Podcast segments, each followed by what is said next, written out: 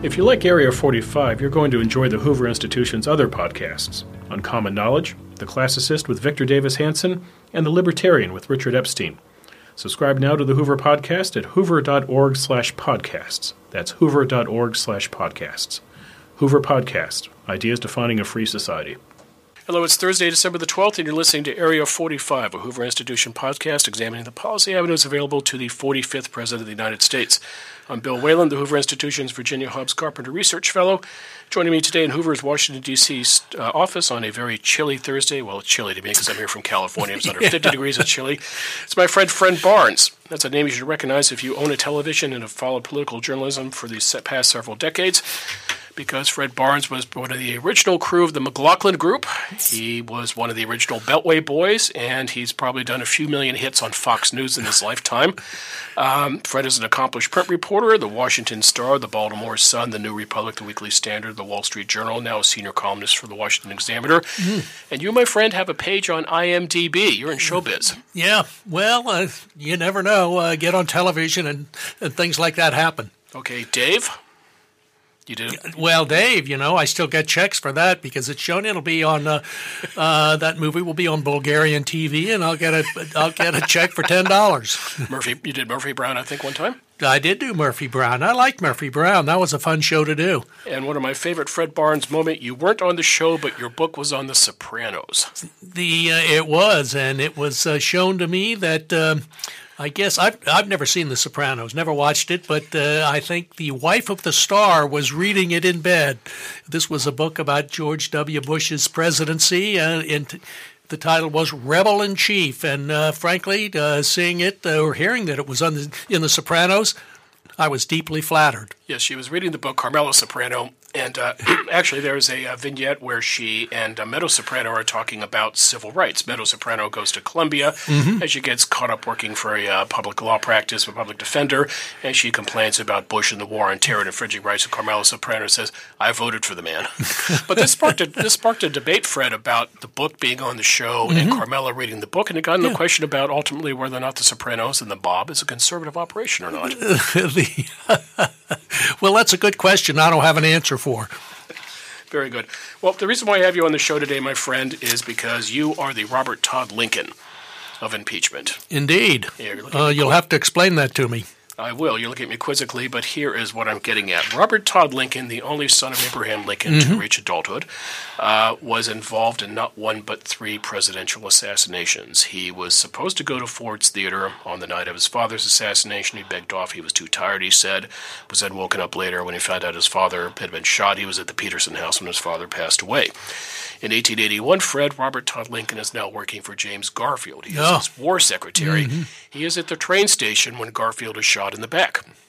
Flash forward to 1901, and Robert Todd Lincoln is in Buffalo, oh, the Pan American Exposition, when McKinley is shot. So he is there for three assassinations. He later kind of cryptically says, maybe it's not a good thing to be hanging around presidents or not. Indeed. But here is the point. You have been in Washington uh, at a point in your career now where you've witnessed not one, but two, but three presidential mm-hmm. impeachment proceedings. I missed Andrew Johnson's, but that uh, that's the only one. you were here for 1868, but okay. But you were here for 73, you were here mm-hmm. for 1998, and you're here for the present let's talk about the three and kind of what, okay. what's the difference between them. Let's go back first of all to 1973. Where are you in 1973 when this begins? Well, let's see. 1973, I was a reporter uh, for, um, hmm, I guess I was still with the Baltimore Sun, uh, rather Star. the Evening Star. Right. Uh, went to the Baltimore Sun in 1979 from the Evening Star. You know, in those days, Evening Star, the evening newspapers were were still a big deal, and uh, they aren't anymore now. They were killed by television, and of course, uh, all newspapers are being killed now by the internet. Mm-hmm. Right, but that was actually your first big break in journalism. You're running, yep. you're running for the Star, and you're covering the House Republicans, right? Uh, well, I did cover House Republicans, but I had, uh, and I'd covered the Supreme Court before that. I found it kind of boring. I much prefer politics, and uh, you know, when you cover uh, uh, people on Capitol Hill, they all want to talk to you. When you cover the Supreme Court, practically none of them want to talk to you. Right. So by dint of covering the Hill, you know Gerald Ford. Indeed, Gerald Ford, very nice man, uh, a pretty good president under the circumstances, and uh, uh, that was, of course, with uh, uh, Nixon's resignation. And uh, I think America was lucky to have him at the time. Mm-hmm. What I remember about the 73 impeachment, Fred, was the shock of it all. First of mm-hmm. all, the shock of when the White House tapes came out and you read the transcripts right. and you discovered just the vulgarity that was being spoken inside mm-hmm. the Oval Office. Indeed. And the idea that a president could be involved in these kind of schemes. Was that, from a journalist standpoint, was that also the feeling for people covering this? Uh, yeah, it was. They were surprised to hear that. Not entirely surprised, but I mean, look, we know uh, that men in particular talk in a different way privately than they do in public. Uh, right. And some, the difference is, is, is quite different. But it was uh, a bit surprising in the case of Richard Nixon. Uh, and uh, and but his impeachment was uh, was different from uh, the one now, and uh, uh, and of course he was not impeached; he resigned. Right.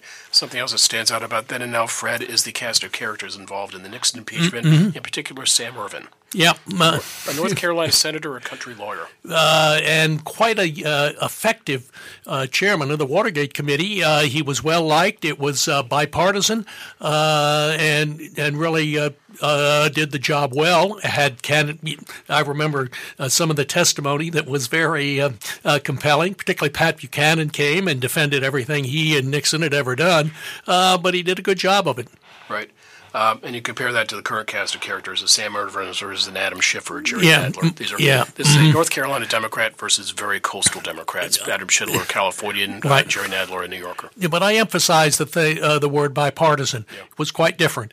And uh, remember, you had. Um, you had uh, uh, Senator Baker from Tennessee there asking, you know, when did the president know uh, uh what was going on and so on, and when did he know? And and uh, and that was a big question in uh, there. It was it was so so different from the totally partisan hearings in the case today against President Trump.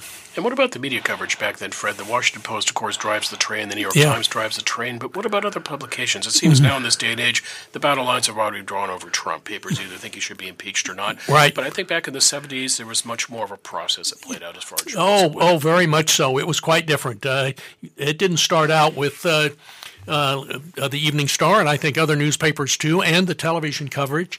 Um, it didn't start out with the idea this guy's got to be uh, driven out of office. We have to impeach him, force him to resign, or something. And yet, uh, at least among Democrats and the and much of the media, that is the that is where we the starting point uh, for impeachment of Donald Trump. Okay, let's go down to the 1990s and the Bill Clinton impeachment. Mm-hmm. Uh, 1998, that coincides with the first year of the Beltway Boys. It did, and uh, well, there's a gift for you. uh, the Beltway Boys was a wonderful show to do, and and Bill Clinton uh, was a president that. Um, you know he's taken a beating in recent years, uh, uh, but he, when he left the presidency, he had thwarted uh, being driven out of office, and uh, and you know it's different. It, uh, in in both the Nixon case and the Clinton case, you had a crime that was committed. Hmm. In the crime, of course, in the Nixon case, is not one that he actually physically participated in, and it was the break-in at the Democratic headquarters at the Watergate. Right. In the in, in, the Clinton case, he had had lied about his uh, um, uh, alliances with um, uh, what's her name, Monica, Kenny? Monica yeah, Monica Lewinsky, and uh, and it had lied before a grand jury, and uh, right. and as a result, uh, he was impeached. But uh, the Senate has to convict if you're going to be removed from office, and the Senate didn't come close to doing that. Right. Uh, interesting if you go back and look at the math of the Clinton impeachment, Fred. Mm-hmm. Uh, 228 votes to convict him on the perjury count, yep. and 221 on the obstruction charge. Mm-hmm. Uh, if you look on the perjury one, five Democrats broke with their party, and mm-hmm. five Republicans broke with their yeah. party. Mm-hmm. And now you read the papers today, and there's a lot of speculation as what happens to those 31 Democrats who are in Trump districts. These are mm-hmm. Democrats who won in 2018, but Trump carried the district in 2016. What did they do? Yeah. Well, that's. Uh, I think they have very hard votes. I think 21, uh, 21 of them uh, are first year. They're freshmen and or fresh women, and they uh, uh, it's going to be a very tough vote for them. But I think you can't abandon your base and your base then their base is in the Democratic Party, and I think they'll probably the vast majority will vote for impeachment. I can tell you a good example of somebody who has a tough vote on this, and that's Joe Coleman, who was a freshman from South Carolina. We were mm-hmm. talking before we went on the sure. air. I was in uh, Charleston for Thanksgiving to see my family. He's the Charleston congressman. Mm-hmm. This is the district that Mark Sanford uh, held. And then he got primaried in, 19, yeah. in 2018, and then uh, Coleman won in the. Uh, it is a Republican district normally. It is. Trump carried it by I think 11 or 12 points. Mm-hmm. And if you watch TV that week in South Carolina, Fred, what fascinating because uh, you know South Carolina is, a, is, an early primary, but a later primary. It doesn't come until I think February the 29th this year. Mm-hmm. So that's well after Iowa and New Hampshire. So candidates are not in there dumping money left and right as they are now in Iowa and New Hampshire. There are two candidates though who are spending money there. One is Michael Bloomberg, mm-hmm. surprise, mm-hmm. yep. and the other one's Tom Steyer, mm-hmm. surprise. well, they're the ones who have the most money. You know? St- the Steyer ads are funny, Fred, because it is um, just tone deaf. Because mm-hmm. he's the first words out of Tom Steyer's mouth are that he wants congressional term limits. This is the land of Strom Thurmond yeah. and Fritz Hollings, mm-hmm. who combined, Fred, they served 87 years in the Senate. South Carolinians mm-hmm. are okay with people spending a long time in mm-hmm. Congress as long as they bring money back to the states. Mm-hmm. So term limits doesn't work there. You know, and nobody, uh, I can't think of anybody who has used his own money, his zillions of dollars, to be elected uh, president, but. Uh, and so I would recommend that Tom Steyer uh, try a younger office. There are plenty of senators who've been uh, uh, uh, funders of their own campaigns and, and gotten elected. That's helped them a lot. And right. but they don't want you. You know, when you make that much money, you think, "Gee, I'm at the top of the business world. I ought to be the top of the political world." So they start running for president. Big mistake.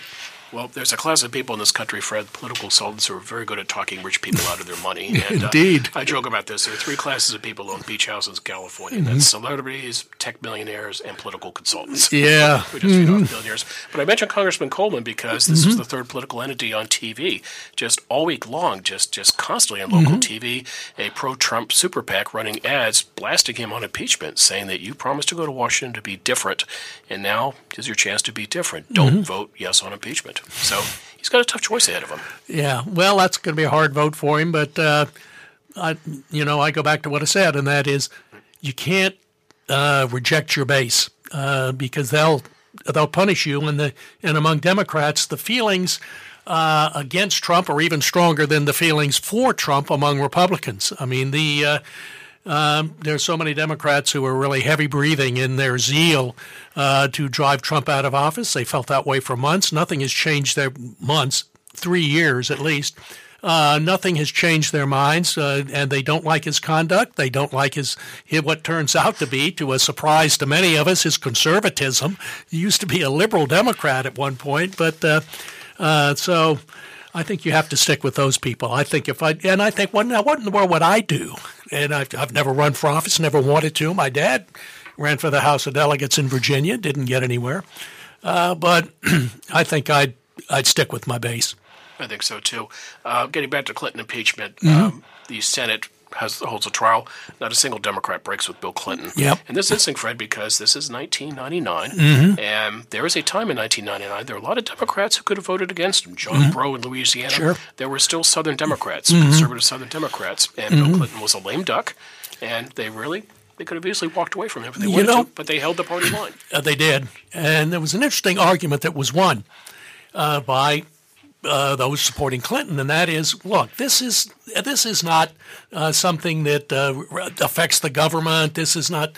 This is some private thing, and the and the and and President Clinton was just protecting uh, his private affair with this young woman, and so on. as as bad as it might be, that this that this was different. It really wasn't political, and um, and that argument prevailed. You know, I uh, I love to play political what ifs, and uh, one of my favorite what ifs is what if Bill Clinton, once he is caught in a situation, decides that you know I've embarrassed myself, I've embarrassed my family, I've embarrassed the country, mm-hmm. I'm going to resign from office. Yeah. Think about what a different world it is, Fred. Now, mm-hmm. because he he's out of office, Al Gore becomes president. I would contend that Al Gore becomes president in 19 in 2000 because why?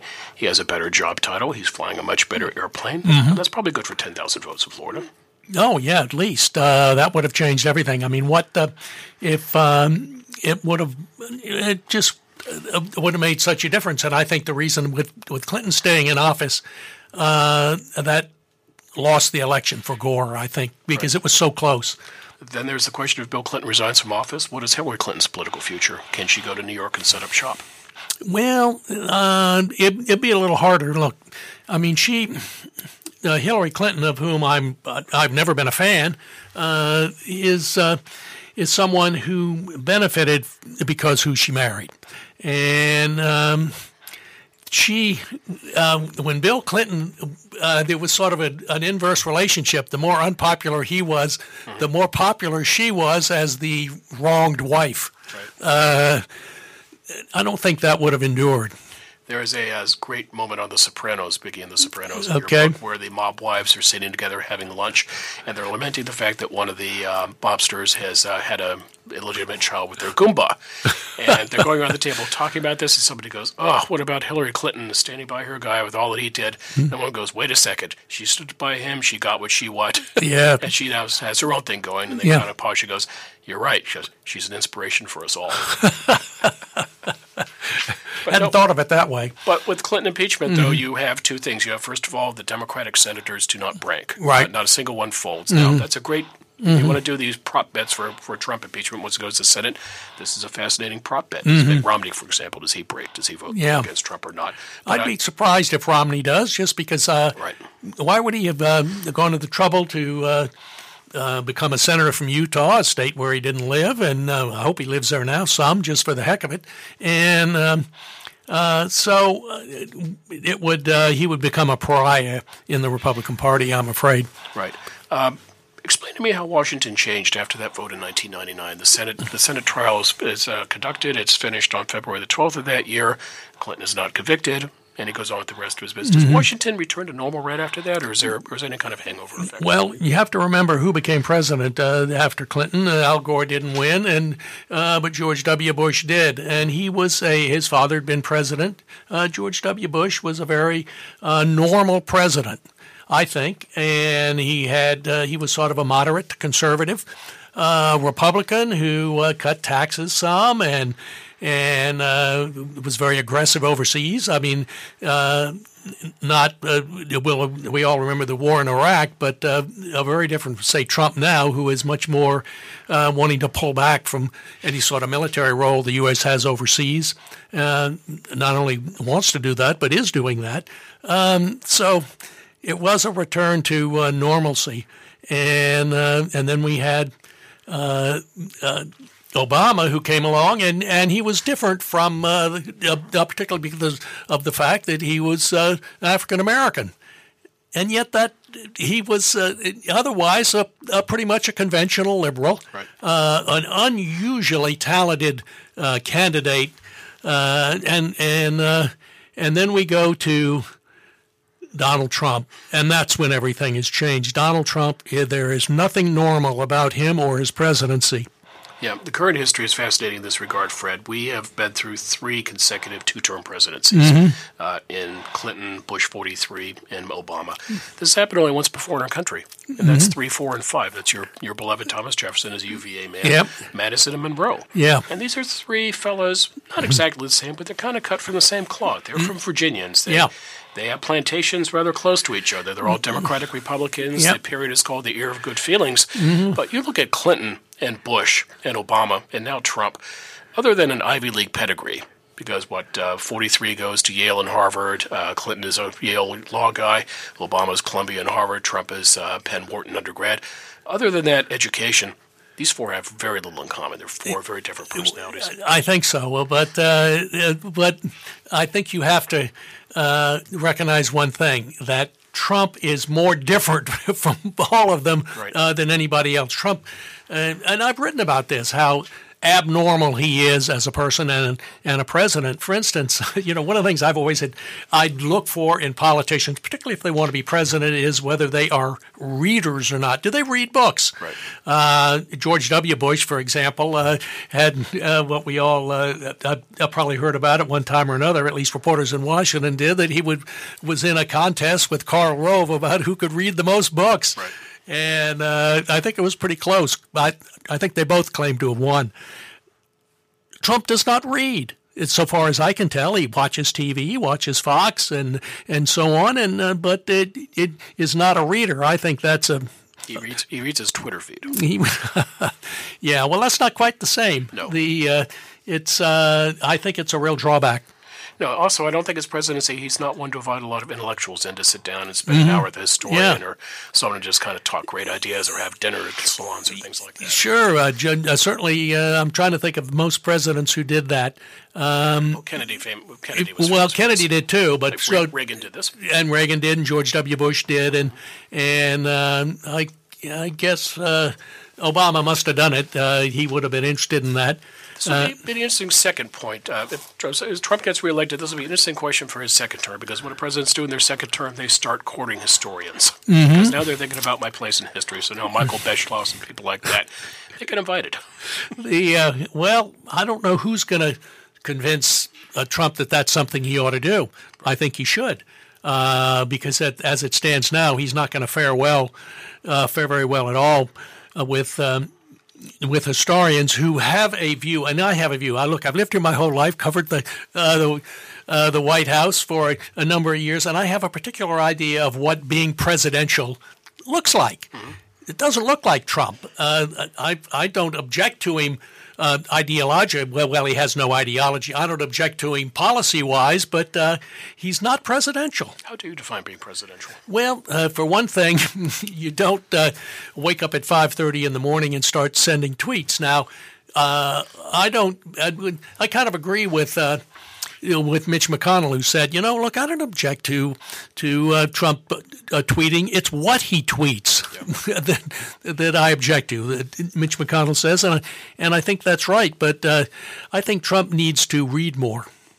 Uh, starting now would help. I have no idea what he's going to do in a second term uh, I didn't realize he was going to turn out to be so conservative. Although I, I thought he might when he came in, because where else was he going to go? He couldn't go to Democrats, and you had a Republican agenda out there. So you know, he cut taxes and did deregulation and so on. I thought for a long time this was going to be the James K. Polk presidency. That he was that the point of this was to prove that he could be elected. Yeah, that he would come in like Polk does in 1845, and Polk has a very specific list of things he plans right. to do. And come 1848, the Democrats desperately want him to run for election, and Polk says, I've set out to do everything I want to. I'm out of here. He did do a lot. Right. Remember, if you uh, if you follow, and it's something I'd like to write a book about sometime, is how all these parts of America came together. And Polk had a lot to do with that because of the Mexican War and so on, and California and New Mexico and all these states became a, a part of the United States. He was he was important. Bob Merry, a, a former Wall Street Journal reporter, has written a very good book on the Polk presidency. Right. But he has the answer to the question of the one first-term president who we define as successful. Yeah. First-term yeah. presidents who are not reelected, are, by definition, they're failed presidents in various ways. And, not always fair, but it's just it's the nature. Well, there are different reasons for this. Uh, do they have uh, just a love of the office and the and and all the uh, uh, all that's a, a, part of that as as president, where you're such a, a, major figure in the world, not just in the United States, or is it that you have an agenda that you really want to push? And uh, I don't think Trump has an agenda. He's not ideological. That's one of the things that is really uh, remarkable about Trump. He has no ideology. Uh, these things just come to him. And, and uh, did anybody realize that he was going to be as conservative as he has turned out to be in what maybe his only his only term or maybe just his first term. Right. Uh, I wasn't expecting that. Let's talk about the Trump impeachment for a moment, mm-hmm. Fred. Um, I think in the spirit of Christmas shopping, this is express delivery, plain and simple. Mm-hmm. Uh, they didn't start this really until about October the 31st when the House voted to proceed, mm-hmm. and they have shoehorned these proceedings as best yep. as they can. They were out late last night. They were doing this on Thursday the 12th, uh, so they were up late on Wednesday doing it, and on Thursday they're going to have a vote next week. And you know what, Fred? They're going to reach the December 19th deadline that the House reached in 1998 when they voted on, on Clinton impeachment, and I don't think that's a coincidence. They're looking at the same yeah. model uh, than is now. But they they ironically show that Congress can do things when it's motivated. Yeah. Um, but they have pushed this thing as fast as they can. Um, but what is the end to this game here? Because you and I can agree this goes to the Senate, mm-hmm. and it's dead on arrival. Yeah, I agree. Um, look, uh, what they, uh, they can be expeditious uh, in one house because they control it, uh, and that's easy. And it's much easier in the house because you can't, you know, they, they can't filibuster, and you can't. Uh, all the ways to uh, delay things are much easier in the Senate to do uh, to pull off than there are in the House. So you can do that. And what does that get you? It gets you to the Senate, and and, and I agree. Uh, a Trump removal from office, Trump conviction, is not just highly unlikely. It's I agree with you, dead on arrival. Right. How happy do you think Elizabeth Warren, Cory Booker, the said Bernie Sanders, the Democratic Senator, mm-hmm. how happy are they at the prospect of having to sit in the U.S. Capitol in January in a trial where they've already judged him guilty and they don't even have to be there? They can't campaign in Iowa and New Hampshire. They have to sit through mm-hmm. these proceedings. Well, uh, yeah, they don't have any choice. Right. So I think they will uh, spend a lot of time trying to figure out how they want to play this. Obviously, they're going to vote uh, uh, for Trump's removal, uh, but uh, how are they going to how are they going to act? What are they going to say? How statesmanlike are they going to be? Uh, they haven't been as candidates. They're, uh, I mean, they uh, lambaste Trump like crazy and are all, all for driving him out of Washington, out of the White House. But uh, I don't think that's uh, uh, going to work. They've already made that case. I think they need to make a somewhat different case. I'm not sure what it is, but to to come across either personally as more. Um, um, as someone who gives these things more thought than they uh, you might get from them when they're in New Hampshire or Iowa. What's your sense as to how Mitch McConnell wants to play this out, Fred? Because if you go back to the 1998-99 model, uh, the Senate takes it up in January, mm-hmm. and the vote is on February the 12th, Lincoln's yeah. birthday mm-hmm. of uh, 1999, uh, to not convict Clinton. February the 12th of next year, Fred, is one day after the New Hampshire primary. Yeah. So do you think McConnell wants to drag this out for a month and keep those Democratic senators hostage? I don't think so. He wants to keep this thing uh, uh, shorter. He doesn't want to uh, uh, Trump would like to bring in uh, some, uh, some, people who will say what a great president he is, what a wonderful guy he is, will defend him, and so on. Uh, McConnell doesn't want to do that. McConnell's going to win this argument, and it'll be a, a fairly short uh, trial in the Senate, and, and, they'll vote. And I, I'd be surprised if there were a lot of histrionics as well. That's not that's not McConnell's style, and and and he's the boss.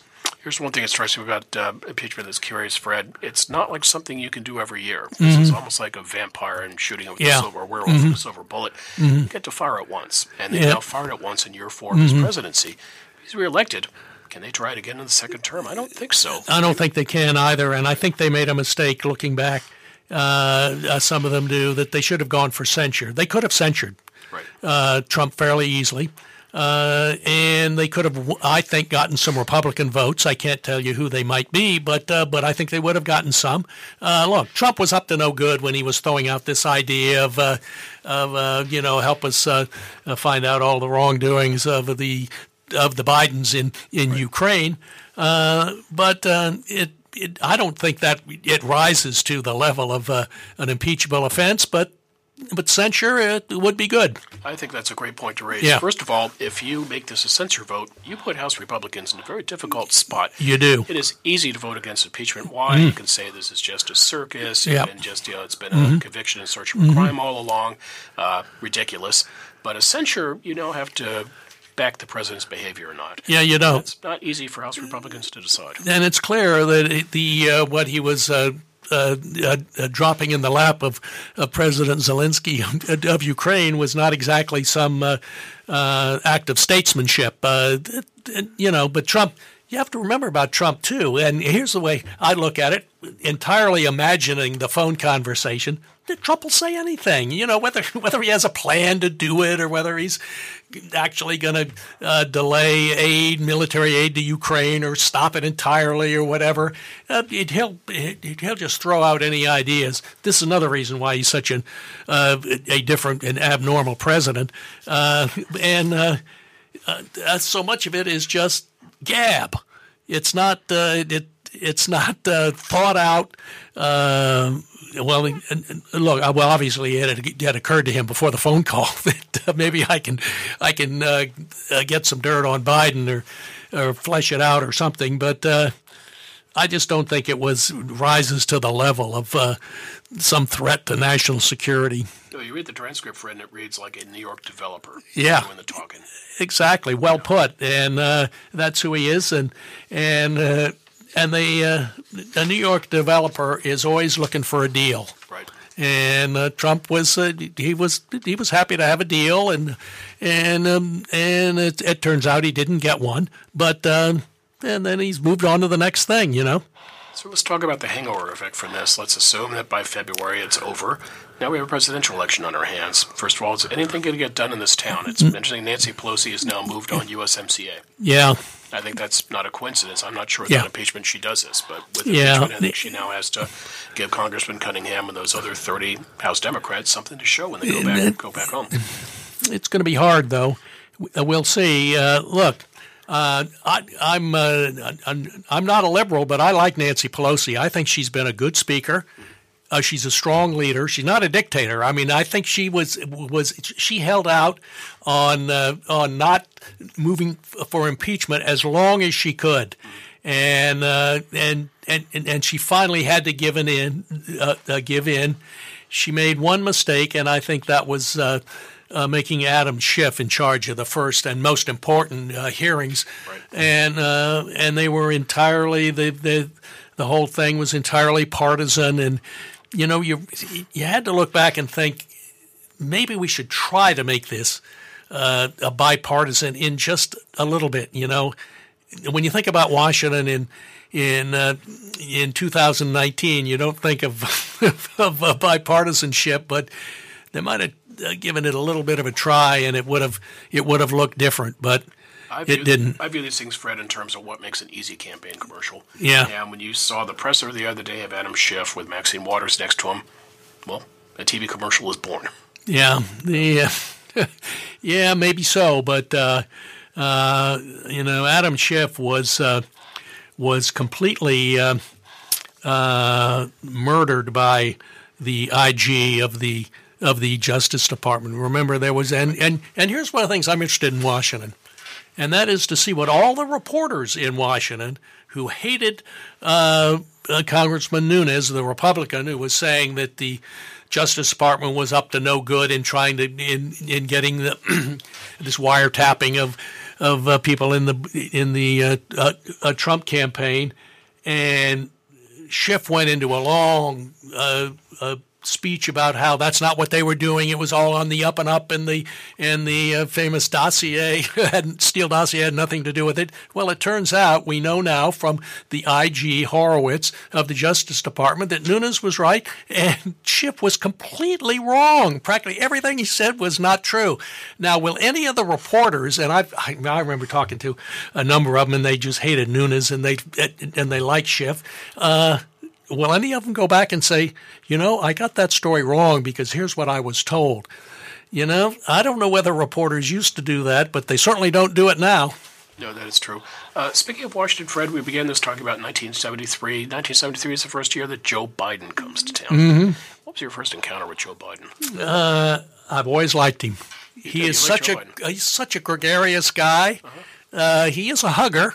I don't think he's ever hugged me, but but you know, you run into him in the hall, and I don't know him well. He does. He's and probably the only reason he, only reason he knows me is he's seen me on TV, and uh, but he's always been extremely friendly, and you know, all in all, uh, uh, uh the political figures that are like that, I can't help but like. Why would his campaign, Fred, talk about him serving only one term?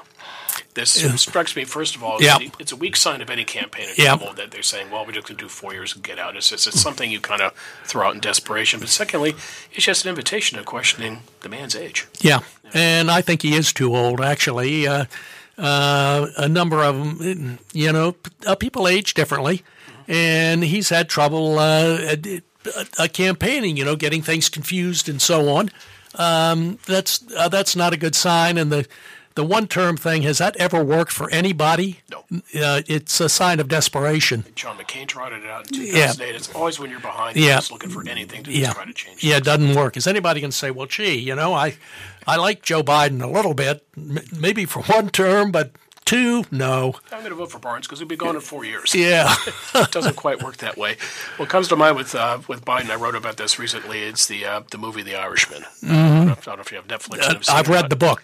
Okay. Well, if you have three and a half hours of your life to give away, I do. Netflix, I'm waiting for you. Yeah. No, I do want to. I, I, I, do want to see it. I'm interested in the case. I like Scorsese. He's a, a great director, and uh, uh, but three and a half hours is a test. The good news is when you watch on Netflix, you can pause and go to the bathroom. Yeah. go back and pick it up. Mm-hmm. It is three and a half hours. But what makes The Irishman unique, Fred, is the thing called de aging where thanks to CGI to computer techniques now, I can take Fred Barnes or Bill Whalen or Robert De Niro or Al Pacino, and I can make them 20 or 30 years younger. Mm-hmm. And that's what he does in this movie. He tries to give you a young-looking Robert De Niro. It doesn't always really? work. There are scenes where mm-hmm. a young-looking Bob De Niro is walking down the street with yeah. a decidedly 75-year-old gait to him. Yeah. But still, they're trying to make him look younger. But this is the problem for Biden in politics. Yep. You can't de-age. Now, Yep. you, can, you can try cosmetic surgery, you can try to dress younger, you can try to act younger. But the fact is, if you're in your late 70s, Is 77, I believe, you just can't get away from the fact. No, we can't, and uh, I don't know what Democrats are going to do because he, uh, uh, they're, I mean, the entire uh, uh, uh, Republicans who are angry at uh, at Trump, you know, the uh, never Trump uh, Republicans are all for Biden. They think he's the only guy who can beat Right. uh, Trump, and. Uh, I'm not sure he can. You know, it is amazing that a, a president who has been in trouble for reelection from the moment he became president uh, is uh, has attracted a crowd of Democrats who I don't think there's a, a strong a, a candidate among the group. Now, maybe Democrats just uh, don't happen to have somebody at the moment. Uh, I mean, that can happen. Your party, I mean, yeah, you look at the candidates for a, presidency in the second half of the 19th century in America. There are a lot of uh, uh, nobodies. Uh, Right.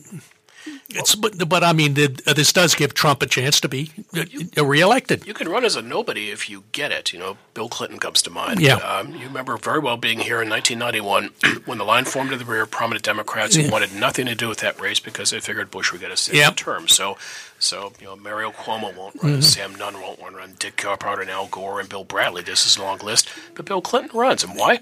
Bill Clinton understood the electorate. Was actually a pretty good guy. I worked on I worked on the Bush campaign, Yep. painfully to say, Yeah. but learned a lot from that. One Yeah. Mm-hmm. thing which I learned the hard way was we badly underestimated that man. But you look at the Democratic field right now, Fred. Mm-hmm. The question is, who in that field really kind of gets it, gets what the American voter wants? Uh, well, they don't seem to because they uh, one of the things they seem to be able to uh, uh, uh, not stop doing is uh, is moving to the left.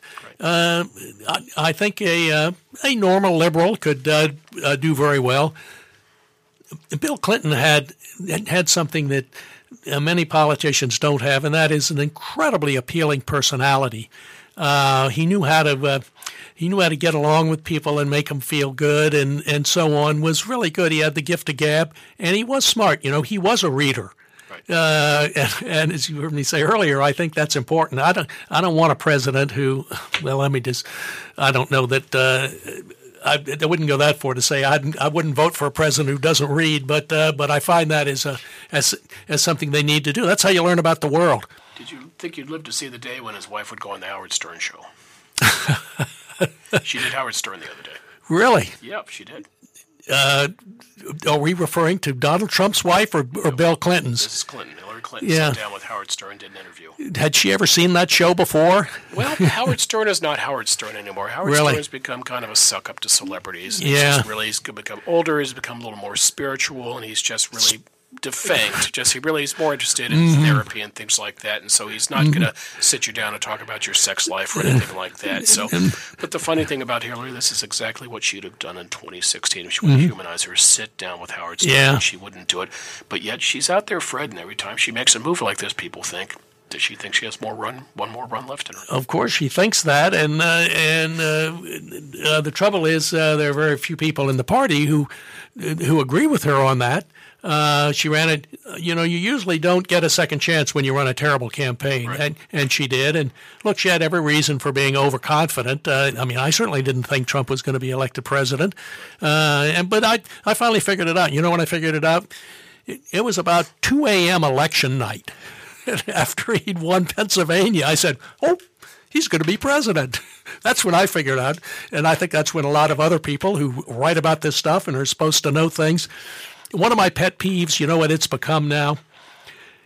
People who write about politics and write about government and so on, who write about what's going to happen in the future. If you look at uh, one of these things like Real Clear Politics, where they'll run you know twenty stories a day, and and uh, and half of them will be about what somebody's writing about. Look, I've written these stories too about who's going to win the primaries, who's going to be the next president, what's going to happen in 2024 after Trump finishes his second term, and so on. It's all this stuff about the future, and there is one striking uh, fact about the future: it's unknowable. Right. Right. Let's talk a bit about journalism for a second. So you go back to the original McLaughlin group, and here you are, and then the great Mort Kondracke, Mm-hmm. Yep. the great Jack Germond. Yep. Very serious journalist. Yeah. Are there men and women of that ilk still in political journalism today? Yeah, I think they are, but they've uh, they've sort of picked sides. That's the difference. Uh, I mean, I don't want to paint it with too broad of a brush, but we Yeah. have first. No, I don't mind. We have a lot of journalists who spend a lot of time on TV just offering Yeah. opinions. Yeah. Frankly, don't know what they're talking about or just Yep. Mm-hmm. getting involved in things very partisan. And then, secondly, a lot of writing this day just really is speculative and it's just kind of That- guessing. And it's just, yeah. Mm-hmm. I mean, my God, how many stories can you read about if, yeah. you know, if Biden loses X, Y, or Z, he's done, or if you know so and so wins X, Y, or Z, next Yeah.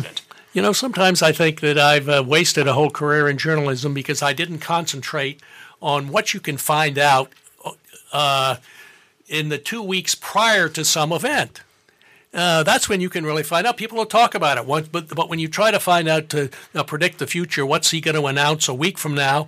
Uh, well, so what? He's going to announce it anyway, probably, and and and uh, and it's not much of a scoop. But you can really find out stuff uh, when you look back. That's why I always liked, and, and they're still my favorite pieces in journalism. And I've written a few of them, so-called TikToks, you know, about what was the chain of events that led to, to some event, and you can find out facts that you can't find out ahead of time. Exactly. And I wish I'd done more of that. Did you think, going back to McLaughlin, that McLaughlin would lead to what we have today?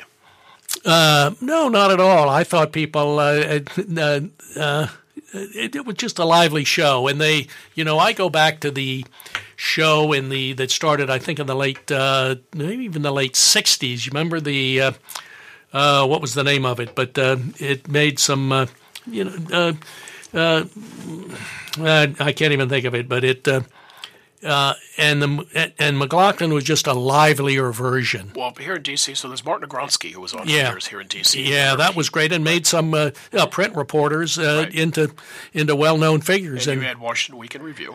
well, Washington Week in Review is not what I really had in mind. It's not lively enough, but McLaughlin made things very lively. He had a, a real, he, a, yeah, he was a, a former Jesuit. Well, I guess not former. You're always a Jesuit priest. You're never a former one. But anyway, he uh, he had a real feel for television.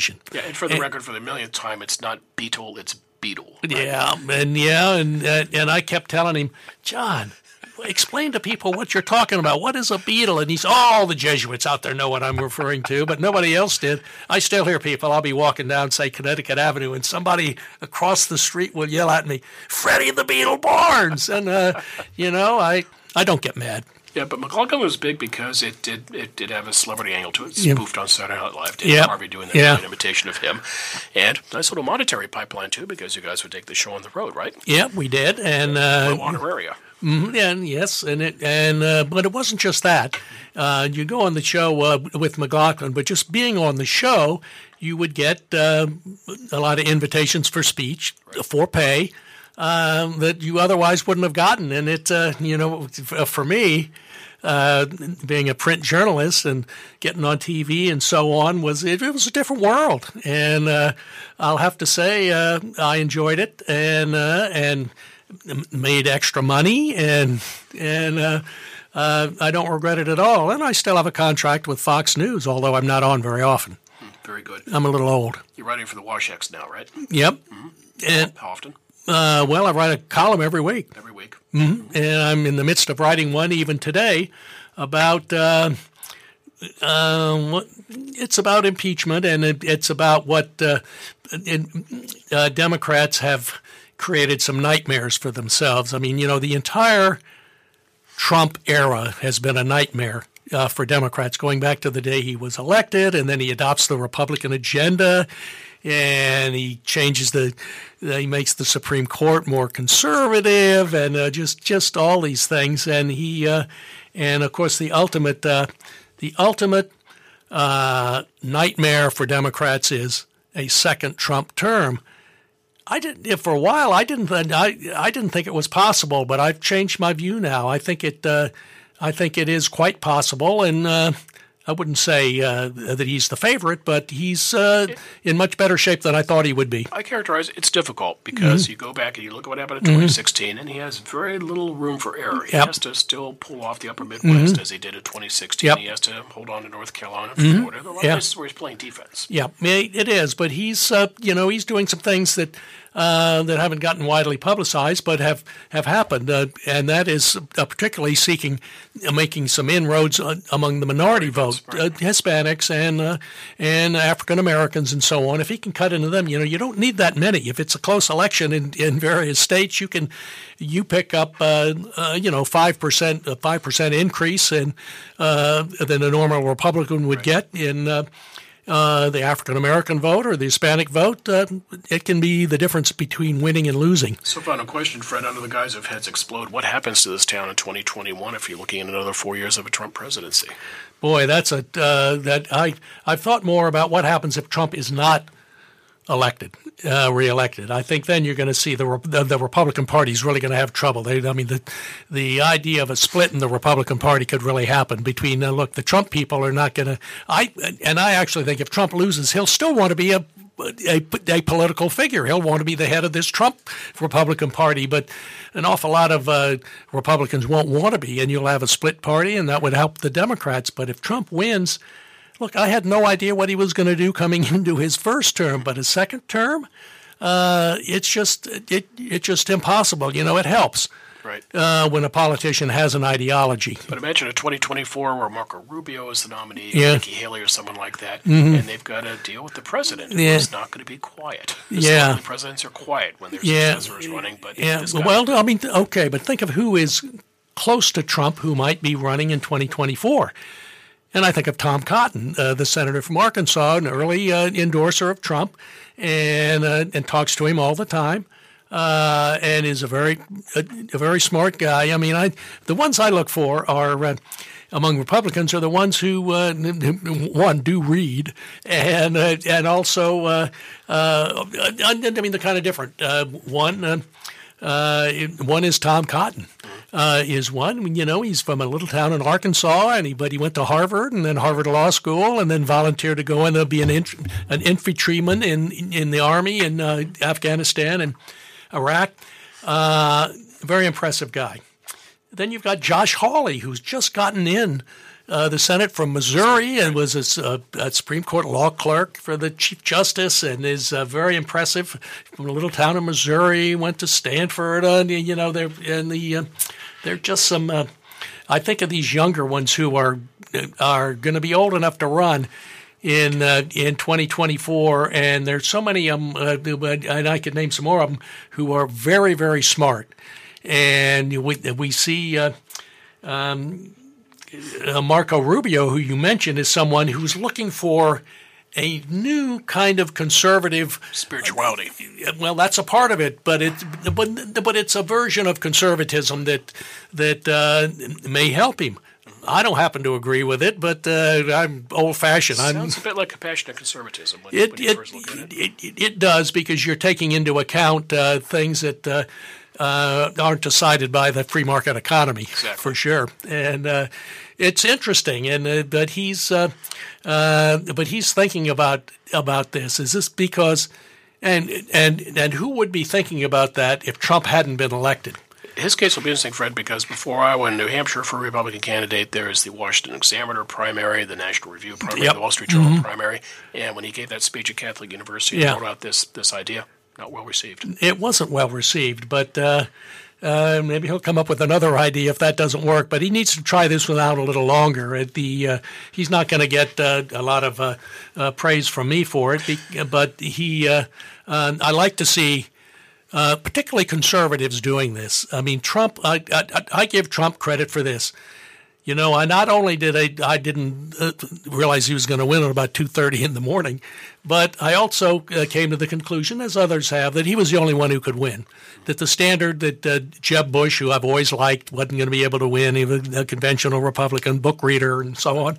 Uh, uh, but only Trump could win. Well, why could he win? Because he had some different ideas. You know, he talked about uh, about trade and he talked about immigration, but he also talked about about doing things for people who had been uh, sort of ignored that the president could pull off that weren't going to be uh, achieved through the, free market economy, and it uh, it was a big difference, and it uh, and some of it is stuck. Well, 2024 is a long way away, Fred. Let's come on. Let's do this podcast again before then. Better yet, come out to Stanford. Let's do it out of Hoover. All right, good. I've been, and you know, I've been out there a few times. We've talked every time I've been out there, and the uh, I I enjoy it. But it is California, and I'm an East Coaster, as you were. That's right. Well, nice place to visit, right? Yes, Fred, thanks for a great conversation. I enjoyed it. You've been listening to Area 45, a Hoover Institution podcast exploring the policy avenues available to the 45th President of the United States. If you've been enjoying Area 45, please don't forget to rate, review, and subscribe to us on iTunes. And if you wouldn't mind, please spread the word. Get your friends to have a listen. The Hoover Institution is online at www.hoover.org. While you're there, sign up for the Hoover Daily Report, which delivers the best work of, of, of Fred Barnes and Hoover's Fellowship to your inbox weekdays. The Hoover Institution has Facebook, Instagram, and Twitter feeds. Our Twitter handle is at Hoover Inst. That's at Hoover INST. Fred Barnes, writing for the Washington Examiner, he is also on Twitter. I was shocked to see you on Twitter, Fred Barnes, but you're Well, I haven't tweeted much, but uh, the uh, I uh, I have some friends who tweet articles of mine, and I have a list of people I send my articles to. But uh, you know, uh, my friend Brit Hume sent out an article I just wrote a couple days ago, and uh, he's got a heck of an audience. Labridium, fellow Wahoo, right? Mm-hmm. Yes, Fred Barnes on Twitter and at Fred Barnes. You can also find him on Amazon. I mentioned uh, Rebel in Chief. He also wrote a great book on Jack Kemp with his Yeah. friend Mark Kondracke. Uh, look that up too. For the Hoover Institution, this is Bill Whalen. We'll be back soon with another installment of Area 45. Until then, take care. Thanks for listening. For more podcasts from the Hoover Institution, please visit hoover.org or Hoover's channels on iTunes, iTunes U, Stitcher, and SoundCloud. I'm Chris Dower for the Hoover Institution. Thanks for listening.